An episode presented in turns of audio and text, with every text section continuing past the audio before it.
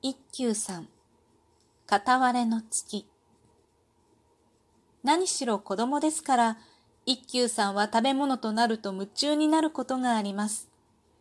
その年の年の暮れのことでした。暮れのことなので、和尚様は今日は小僧たちをみんな連れて宅発に出かけました。宗賢、今日はお前が留守番だ。気をつけてお留守をするんだよ。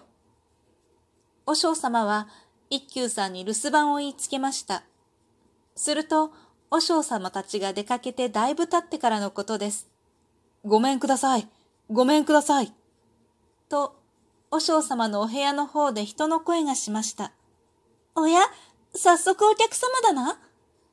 たった一人、うん、後に残されてぼんやりしていた一休さんは、早速飛び出していきました。今日は、和尚さんは留守かな裏口に立っているのは安国寺の檀家の元兵衛さんでした。お芋の問屋の元兵衛さんは数多い檀家の中でも一番このお寺によくしてくれる檀家です。今日もたくさんのお餅をついて、でっちの長松に背負わせてきたのでした。丸い丸い満月のように丸い鏡餅です。これはこれは元兵衛さんですか？あいにく和尚様は高発に出かけてお留守です。一休さんが丁寧に言うと、元兵衛さんは、それは構いません。今日は年の暮れでお餅をついたので持ってきました。どうぞ、和尚様がお帰りになりましたら、仏様にあげてくださいと言ってください。と言って、でっちの蝶松に背負わせてきたたくさんのお餅を置いていきました。うまそうだな包みを解いて、一休さんがちょっと触ってみると、お餅はまだほっかりと温かくて、まるでゴムまりのようにぷかぷかしていました。一休さんはごっくんと唾を飲み込みました。夢中で一つのお餅にかじりつきました。うまいなぁ。一休さんが思わずにっこりした時です。ガタガタと表に人の足音がして和尚様たちが帰ってきました。あ、大変だ一休さんは慌ててお餅を飲み下そうとします。があんまりたくさんいっぺんにお餅を口の中に入れたので、なかなか飲み下すことができません。一休さんが目を白黒させていると、先に来た兄弟子が、宗賢、またいたずらをしたな。和尚様に見つかると大目玉だぞ。と、一休さんの背中を叩いてやりました。うわ、苦しい。一休さんがやっとお餅を飲み下した時でした。後から入ってきた和尚様は、この様子を見てクスクス笑いながら、一休さんの前にかけた鏡餅を出して、宗剣、宗剣、十五夜の月はまん丸なのにこれはどうしたことだ？と謎をかけました。すると一休さんはにっこりとして、雲に隠れて、ここに半分。と答えながら、自分の腹を指さしました。これは一つの歌になります。十五夜の月はまん丸なるものを雲隠れしてここに半分。和尚様の上の句。和尚様のは上の句。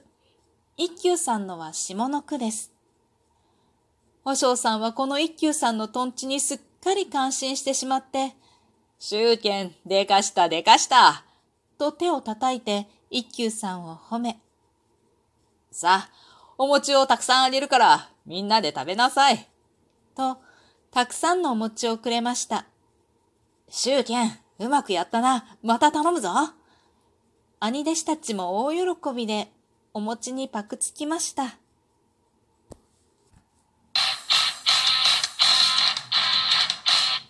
今日もなるようになるさ。こんにちは、アラフォー母ちゃんこと冬木玲です。この番組は私冬木玲が日々思うこと、本の朗読や感想など気ままに配信している雑多な番組です。今回は朗読とお話ということでね、十五夜ですね、今日はね。十五夜で、なんとね、満月の十五夜なんですね。というわけで、スペシャルな回として 何がスペシャルなんだかわかんないけど、朗読とお話、トークをね、織り交ぜてお送りいたします。冒頭に読ませていただいたのは、一休さん、大皿文庫の中からね、一休さんの片割れの月というお話ですね。途中ちょっとひどい、ひどい使い方をしていますが、そこはご愛嬌？ということで、ご容赦ください。そうですね。この片割れの月の中にね、これは、うんと、年末の、うん、お話なんですけれども、十五夜の、ま関連の歌が入っているということで、ちょっと選ばせていただきました。まあ、お話の内容はね、よく知った一休さんのとんちのお話なのでね、特に触れて何か 話すことはないのでね、せっかくなんで、この珍しい十五夜、満月の十五夜について、ちょっとお話ししようかなと思っています。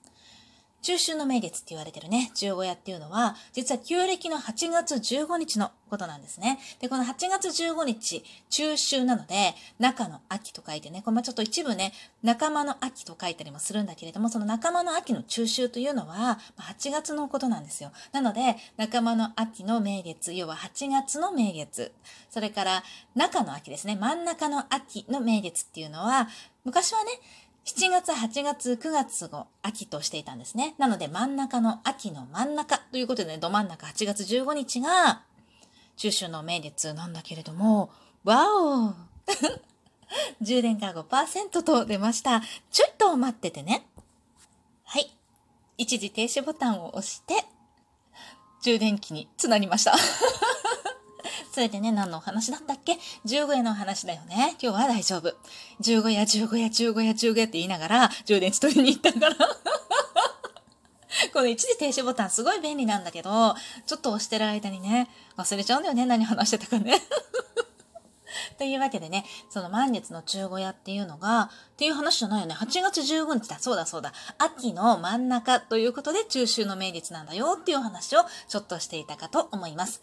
8月15日。これはね、旧暦は満月になった瞬間を含むその日を毎月ね、1日としてたんですよ。なので、そこから15日、約15日で満月が来る。つまりは、満月前後の、まあ、月ということなんだよね。8月15日の月っていうのはね。なので、まあ、そのな、それはね、なんだろうね、月と地球の公転の軌道が、の、まあ、うん、公転軌道の影響なのかな関係ね、関係だね。関係で、こう新月から満月までの周期っていうのが、14日間から16日間、大体ね、大体14日間から16日間ってなってて、こうちょっとズレが生じるのよ。それで満月だったり満月じゃなかったり、もうほぼほぼ満月じゃないという結果になるんだけれども、これね、これはね、今年はぴったりドンピシャの満月の十五夜になったんだよね。で、その、まあ、ライブ配信でちょっと喋ったんだけれども、十五夜が、日にちがね、今回は9月29日なんだけれども、大体ね、9月の十何日とかから 13? ちょっとその辺忘れちゃった。から、10月のね、うーん、何日か 要は、9月の中旬ぐらいから、10月の、まあ、上旬ぐらいまでの上旬、中旬に差し掛かる前ぐらいまでかな、ぐらいの間に、お月見っていうのが、まあ、15日、15夜っていうのがやってくるのよ。で、それは旧暦の関係でね、旧暦の8月15日だから。ということでね、コロコロ月15夜の日っていうのは9月だったり10月だったりして変わるんだけれども、この満月のことに関しては、大体満月なんだよね。だけれども、大体こう見るとさ、十五夜の月って若干欠けてるじゃない？ほとんど欠けてるのよ。で、秋のね、こう美しい月っていうと、満月想像しない？なんとなく。私はずっとね、いつもおかしいな月欠けてるなって子供の頃よく思ってた。で、このね、まあ、陰暦の話とかそういうのを知って初めて、なるほどって思ったんだけれども、十五夜っていうとね、満月ってイメージだよねっていうわけで、そのイメージ通りの満月が今夜はめでられるかなということでね、若干残念なのが、日本海側、沖縄もそうかなとかは、すごく天気がいいみたいなの。天気予報によるとね。で、だけれども、日本海側とか北海道とか九州は、やっぱりね、曇りっぽい感じなんだよね。まあ、曖昧までこうチャンスがあると思うのよ。で、去年もそんなこと言ってたような気がするけれども、まあ、なんとかね、綺麗なお月様をめでることができたらいいなと思ったりする。別にさ、その今日の満月じゃなくても、10月の満月でも何でもいいんだけどさ。でもね、やっぱなんとなく、こう、なんてのね、風習っていうのを、時にね、こう、月をめでるって、まあ、機械一つの機械よね。なかなか、こう、日々さ、こう、バタバタ慌ただしく生きてるとさ、月をゆっくりめでるなんていうのは、なかなかね、そこに思いが至らなかったりするから、こういう十五夜とかね、日本のこう風習、日本だけじゃなくてもいいんだけれども、その自分の住んでる地域のね、風習っていうのは、ちょっと大事にしたいな。それによってね、ちょっと立ち止まることができるっていうか、ちょっと周りに目を向けることができる。そういうね、いい機会になるかなと思っているのでね、いろんな、まあ、古来の風習っていうかね、そういうものはいろいろとね、やっていきたい人なんですよね、私はね。で、この十五夜も、まあ、団子を作って簡単にね、ちょいちょいちょいと今ほら、団子粉もあるし、まあ、白玉粉とかね、米粉とか混ぜても簡単に作れちゃうからね、そういう団子を作って、まあなんだったらそこのスーパーで団子を買ってきて なんだったらもう団子なくても栗とか芋とかキノコとかなんか秋っぽいものなんかあるじゃん。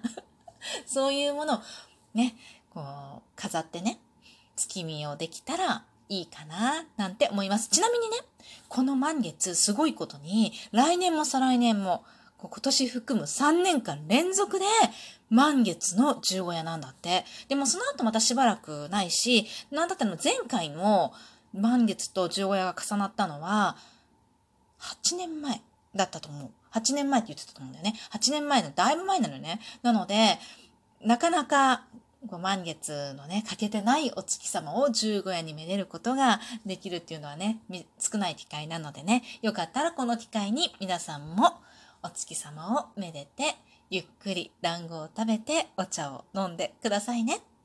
というわけで、今回も最後まで聞いていただきありがとうございました。またね